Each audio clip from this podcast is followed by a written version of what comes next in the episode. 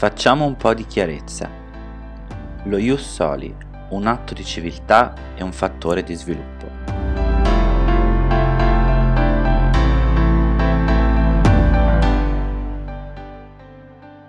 Sono anni ormai che in Italia si discute di Ius Soli o di Ius Culture, un provvedimento che permetterebbe di dare la cittadinanza italiana a tutti quei ragazzi e ragazze, figli di genitori stranieri, che siano nati in Italia, ius soli, o che invece abbiano completato almeno il primo ciclo di studi, ius culture.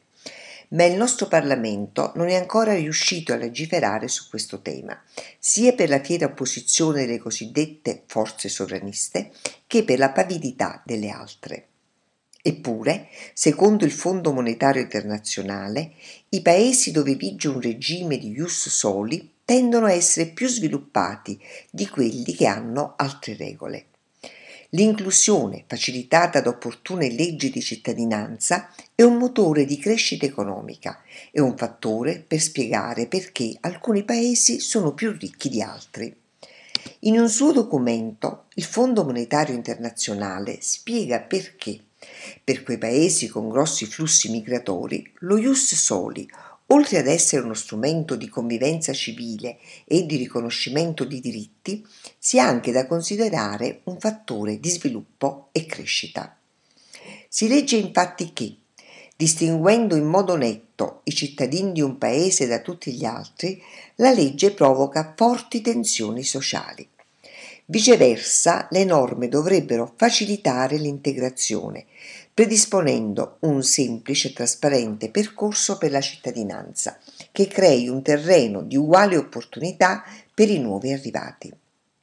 In conclusione, leggi sulla cittadinanza escludenti, come quelle che si basano sullo ius sanguinis, possono provocare forti tensioni sociali tra gli in e gli out, mentre quelle inclusive sono un importante strumento di crescita. Queste ultime determinano meno disuguaglianze di reddito, più parità di genere, migliore velocità di adattamento e di conseguenza più crescita. Il rapporto, che è del 2019, evidenzia che nel periodo 1970-2014 i redditi pro capite dei paesi con lo Ius Soli sono stati dell'80% più alti che in tutti gli altri.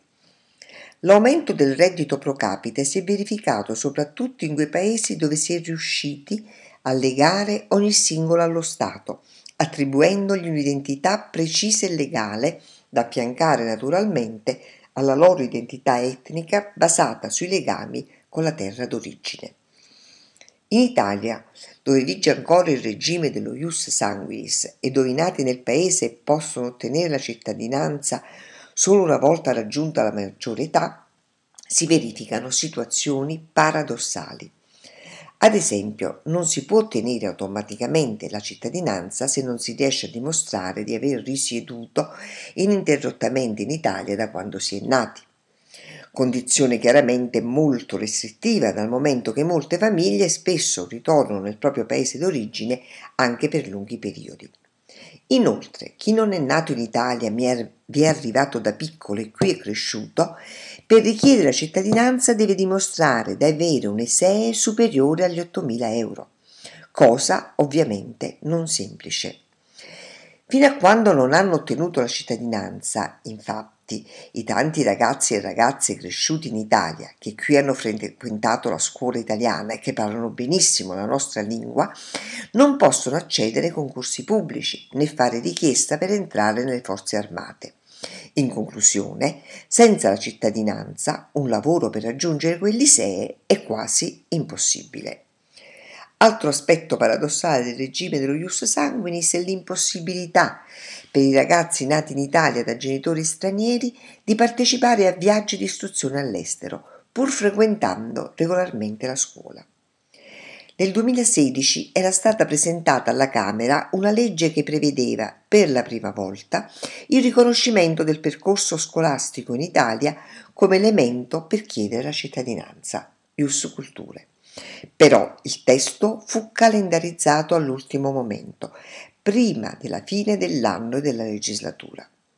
Calderoli chiese la verifica del numero legale e risultò che non c'era, dato che gran parte dei senatori, anche di quelli che sostenevano la legge, erano già partiti per le vacanze. Ed ancora oggi, cinque anni dopo, quella legge è sepolta alla Camera, nonostante alcune forze politiche dichiarino periodicamente la necessità di approvarla urgentemente. Fonti Repubblica dell'8 settembre, sito del Fondo Monetario Internazionale www.imf.org